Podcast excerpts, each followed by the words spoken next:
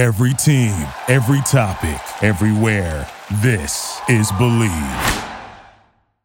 What's going on, everybody, and welcome to episode two of the Bleav in the U podcast. First off, I'd like to say I hope everyone's March Madness bracket is doing a lot better than mine. I had Iona going to the Sweet 16. That was an awful prediction. I also had UC Santa Barbara over Creighton in the first round going to the Sweet 16. They lost by one point to Creighton. I had Georgetown over Colorado. They lost by like 20. It hasn't been going quite well. I picked a lot of upsets. I didn't pick Oral Roberts over Ohio State. Now, I will say I still have my Final Four team still intact. Believe it or not, my title game is Gonzaga versus Syracuse. So don't ask me why I have Syracuse in the title game. It was probably the worst prediction I've ever made. But we'll see what happens. They're still in it. But yeah, I, I know what everyone's thinking in their head right now. Why did I pick Syracuse? I don't know. I just I thought they were a, a sleeper team. Jim Boeheim usually does well in March, but yeah, it's not looking great for me with my March Madness bracket. But I hope you guys are doing a lot better than myself. But anyways, guys, the Miami Hurricanes have completed week one of spring practice. Jakai Clark is battling it out with Jalen Rivers at left guard. I thought that was very interesting. That means Navaughn Donaldson is taking snaps at right guard. You have your starting center, Corey Gaynor. Zion Nelson is staying at left tackle, and I think he should stay there ultimately. It was very refreshing and nice to hear that he's getting stronger in the weight room. He's maxing out at 375 pounds. He's at, weighing wise, 315 pounds, but keeping him at left tackle is going to make him a better player. I hate when we switch positions on the offensive line. He's more comfortable at left tackle. We saw that this past season. He made huge strides as a player compared to 2019, which was his first year of college football. And I think he's going to have a really nice year at left tackle. And looking at our first team offensive line, if you have Corey Gaynor at center, right tackle Jared Williams, Navaughn Donaldson at right guard, where he was a freshman All American at, and freshman All ACC at right guard his freshman year of college football. Then you have Jakai Clark or Jalen Rivers at left guard, Nelson at left tackle. That's a pretty solid first team offensive line unit. Not only in college football, but in ACC play. I think they should excel specifically in conference play with the schedule you have in the ACC Coastal. That should be one of the better offensive line units. So that's a pretty solid group you can work with. I had Jason Fox on my show earlier this week, and you know he was telling me he doesn't like when they rotate offensive line units. He wants the same offensive line unit playing the entire game unless a player, you know, just needs to come out because of conditioning reasons. You know, they either they get injured or you know they're just gassed. They can't keep going. And Jason Fox, I mean, he started 47 games during his time at the University of Miami. That's second most all time. He would have tied the record, but I believe he suffered a season ending injury. Couldn't play in the bowl game ultimately, and that affected his draft stock. Six year NFL player. But if someone knows about offensive linemen, I think Jason Fox would be a, an appropriate person to talk to. And look, I mean, he said this past offensive line unit has had its ups and downs. You know, he, he didn't want to single out any players, but he said there's a lot of potential. So, you know, those players I just mentioned on the first team, I think that's a great unit to work with. And, you know, throughout a game in conference play, I think they can carry this football team. And your offensive line is the backbone to your offense. Now, don't get me wrong, it does start a lot with quarterback play. And when you have an average offensive line unit, which I thought we had this past season, it's great to have a mobile quarterback with D'Eriq King. By the way, guys, according to Manny Diaz, D'Eriq King is smashing his benchmarks right now in rehab. So I'm extremely glad to hear that. I hope D'Eriq King has a smooth recovery and he will be ready to go for this upcoming season. I can't promise, you know, the expectation is he'll be ready by July, but I cannot promise he'll be ready game one. We'll see what happens. But hey, I'm excited to hear that you know, that definitely uh, puts a vote of confidence in myself and D'Eriq King for the 2021 season that he'll be good to go. Especially the first four games. That's going to be very important, guys. You know, I don't want to get too ahead into the 2021 season because we're such a long way from there. But, you know, you got Alabama, then you have App State, Michigan State, and Central Connecticut State. Those first three games are very tough. And whether Miami beats Alabama or loses to Alabama, their response the next week is going to be key. Because that is a scrappy App State team. You cannot sleep on that football program. If not, that will be a very close game for your home opener. And then Michigan State, non conference Big Ten opponent. I love Mel Tucker as a coach. He is going to have those guys ready to play all four quarters. But, anyways, guys, D'Eriq King, rehab wise, hey, he seems to be on target, should be ready to go by July. But speaking of quarterbacks, Tyler Van Dyke. Listen, man, ever since he stepped foot on campus, everyone has been impressed with him. Every single person. Nothing negative to say about him. The transition has been very smoothly from high school to football. He's been taking a lot of first team reps with the first team. Now, all quarterbacks are rotating in with the first team reps, but he is taking the majority. And look, man, whatever happens in the quarterback room in the future, you can have a great quarterback, but your wide receivers got to help you out. They got to make plays. And, you know, this wide receiver rotation going into spring, you know, Mike Harley is going to be our number one primary target. And he's picking up where he left off. I think he's going to have a stellar season this upcoming year. He did state Charleston Rambo is very fast. You know, overall, as a wide receiver, he's he's good at everything. He also stated, you know, Keyshawn Smith is identifying himself as a potential downfield threat. And that's something we've been missing, guys. This past season, D. Wiggins, we tried for him to be our deep ball target. It didn't work out. We were lacking that with our offense. We really didn't have a deep ball threat whatsoever. That's something we were missing. And hopefully, bringing in Charleston Rambo, he can fill that need. Keyshawn Smith, I believe he runs a 4.2, 4.3 40. That's very elite at the ACC level, guys.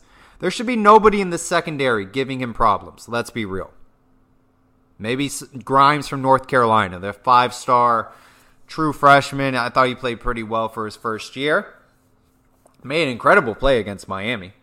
If you guys remember, he basically robbed a, robbed an interception, robbed a catch from the wide receiver, turned it into an INT. But if Keyshawn Smith can step in and be that deep ball threat, hey, we can have a very efficient offense. And I thought 34 points per game was was pretty good without having a spring practice. Imagine having a spring practice, having another year of D'Eriq King. Can we get over that 34 points per game mark?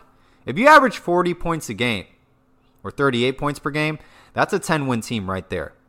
That's a 10 win team. With this defense we have at hand, with all the defensive minds we have, who players have been praising Bob Shoop, saying he's a mastermind on the defense, who I think he's going to have a lot bigger impact on the defensive side of the football than people think. I think contract wise, there was something where you cannot name him defensive coordinator, but ultimately he has to be a quality control analyst. If not, he will lose money from Michigan. But I think he's going to have a big hand in this defense. And you put him in the same room as Coach Manny Diaz, it's going to be a recipe for success, guys. Jess Simpson coaching your defensive line. You got Travaris Robinson overseeing the defensive backs unit. 38 points per game could be the magic number for this offense and for this program. Because our defense, it's gonna it's gonna show up. It's gonna be a lot better than this past season. I can guarantee you that. By the way, guys, you know, talking about you know this program as a whole, hopefully offense and defense, everything can click together and we can finally see a complete Miami Hurricanes football team, something we've been lacking for quite some time. How about we finally get a nationally televised spring game? We're able to see it on cable TV. When was the last time we actually had a spring game recorded? I think it's been close to roughly five years. So, as a fan, as a big supporter of the University of Miami football program, I am extremely happy we finally get a spring game recorded on national TV rather than seeing someone record the game through their telephone and upload it on YouTube, which I'm grateful for those individuals who did that.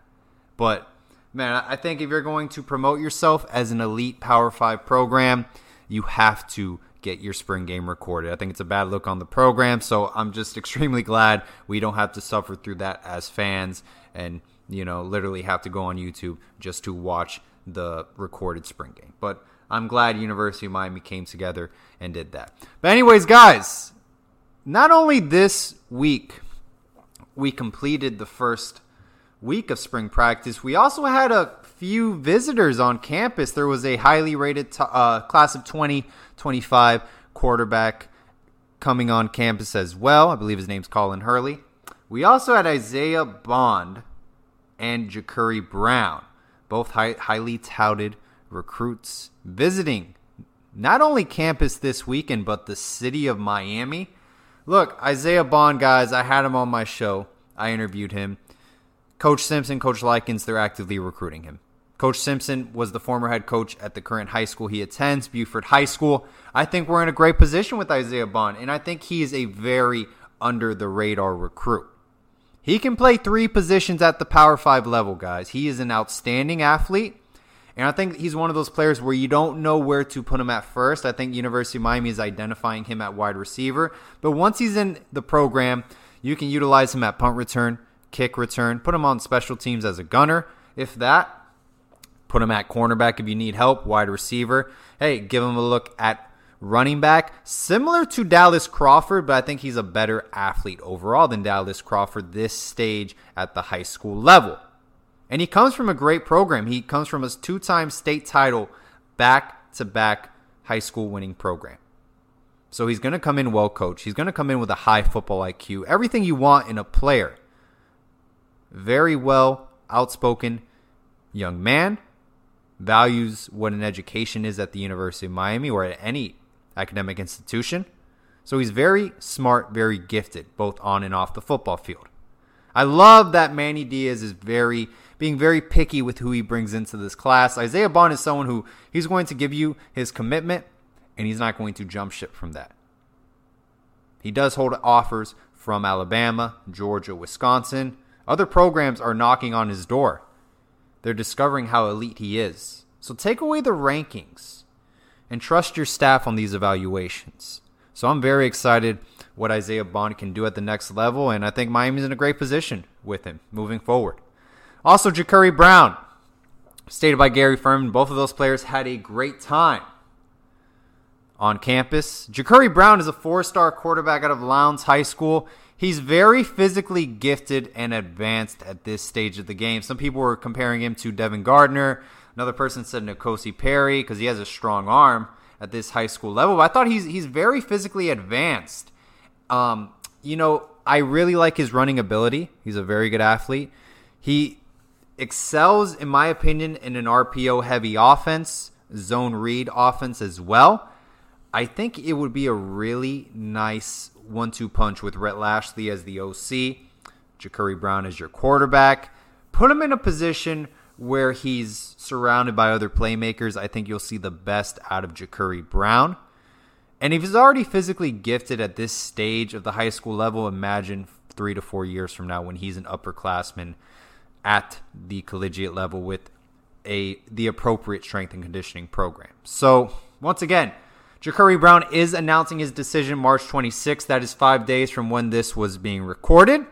Hey, Miami ultimately is the last campus he's visited in that time span. I I think we're the front runner with Jacurri Brown. And early on in his recruitment, he he did have a great relationship with Brian Johnson, the former OC and quarterbacks coach at Florida, who I believe is now with the Philadelphia Eagles as the quarterback coach. But he's no longer there. So I think Miami's in a great position for both of those players, and I understand we only have one lone commitment right now in the class of 2022. By the way, if you guys are upset about Jamal Johnson, three-star defensive end, decommitting from the class out of Chaminade Madonna. He did tell me on my show close to a year ago that he was keeping his recruitment open, even though he was committed to Miami. So, I mean, he, he told you the truth. And that's someone we're to have to fight until the last day of signing day, until he puts pen to paper and it's official that he chose whatever school he wanted to attend, whether it's Miami, Alabama, Georgia, whoever he wants, Florida, Florida State, whoever he picks. But Jamal Johnson is going to be a very good player, and he will get that four star bump.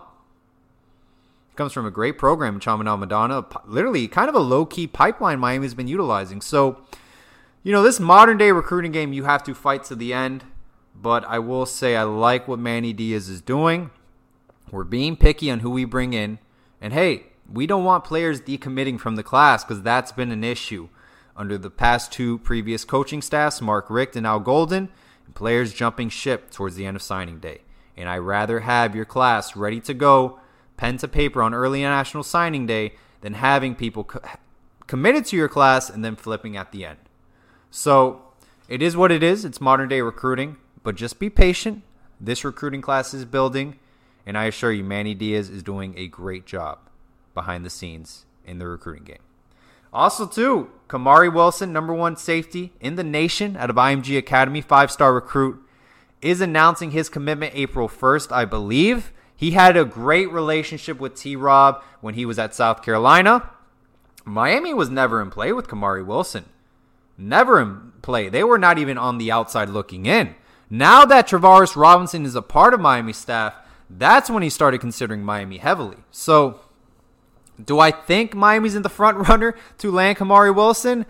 I don't know. It's it's a tough situation, but I think his relationship with Travaris Robinson, whether he, he commits to Miami on April 1st or not, I think that's going to hold a lot of weight moving forward. And I think it might be even a similar situation that we saw with James Williams, where, you know, he had his favorite school or his top three, and then Miami kind of came out of nowhere. I truly think he has a special relationship with Coach Travaris Robinson and that's going to carry a lot of weight on his announcement. But hey, we'll see what happens. Recruiting is a crazy game, it's a roller coaster ride, so take everything with a grain of salt. And I hope everyone enjoyed this episode of the Bleav in the U. I look forward to making more episodes in the near future. And uh, hopefully, in the next couple episodes, I'll have some special guests on rather than just me rambling, talking Canes football. Hope everyone has a great rest of your day, and always all about the U. Go Canes.